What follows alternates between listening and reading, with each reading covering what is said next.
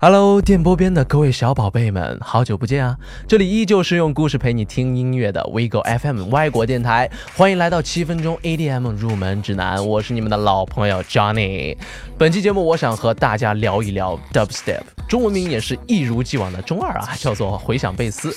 音乐风格嘛，简单来说就是紧密的制作和不断回响的贝斯跟低音鼓节拍，配上取样的音乐呢，偶尔会有人声配唱啊。Dubstep 最典型的音色就是歌曲里那种滤波低频音色啊，呜呜的律动，特点啊非常好 get。我们也可以把这种音色啊叫做 wobble bass。当然了，electro grow bass glitch 等等也是 Dubstep 的代表音色，同时还要满足七十的 BPM 才可以算是 Dubstep。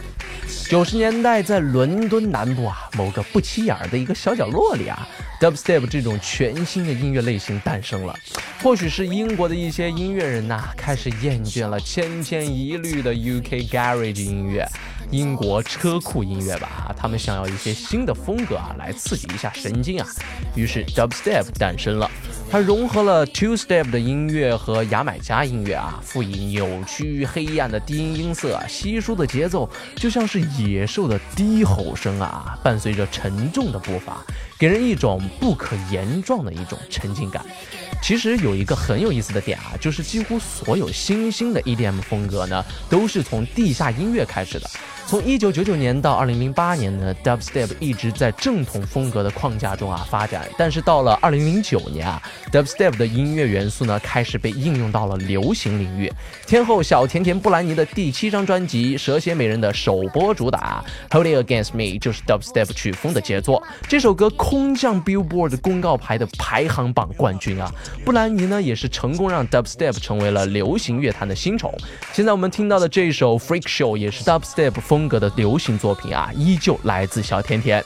没有人能够想到这种纯粹的 underground 的风格呢，能够融入到可以算是流行最典型代表的布兰妮的歌曲里。虽然没有直接运用 dubstep 的二部鼓节奏啊，但是直接使用了 dubstep 典型的贝斯音色，算是一首融合风格的作品。好了，我们先把这首歌听完，回来接着聊。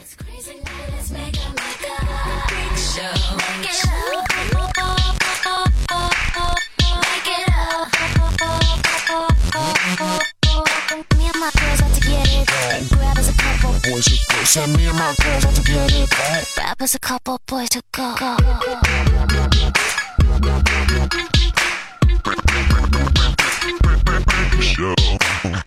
好的，欢迎回来。Dubstep 从伦敦传播到美国后啊，也产生了很多的变化，甚至产生了很多的分支，比如 Bro Step、Chill Step、Tech Step 等等啊。现在我们最熟知的 Dubstep 类型呢，应该是这种叫做 Bro Step 的狂炸风格啊，是在2011年左右开始起步的。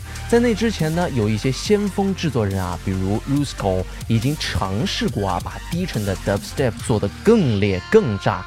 但是我觉得真正让大家认识的 Dubstep 呢，一定是 Skrillex 这位超级牛逼的音色制造者。他是第一位获得格莱美大奖的 DJ，而且连续斩获了八座格莱美。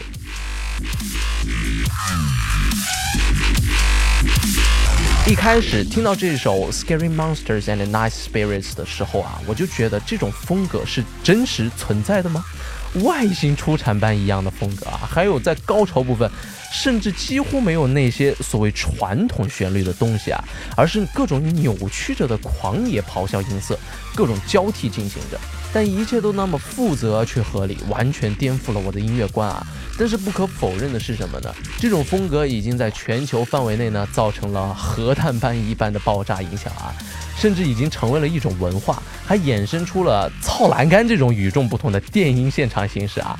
除了 Skrillex、Dubstep 的代表 DJ 呢，还有 Zoom Boy、Kill the Noises 等等，每位 DJ 呢都尝试在这种风格里面融入个人的特色，做出了许多与众不同的作品。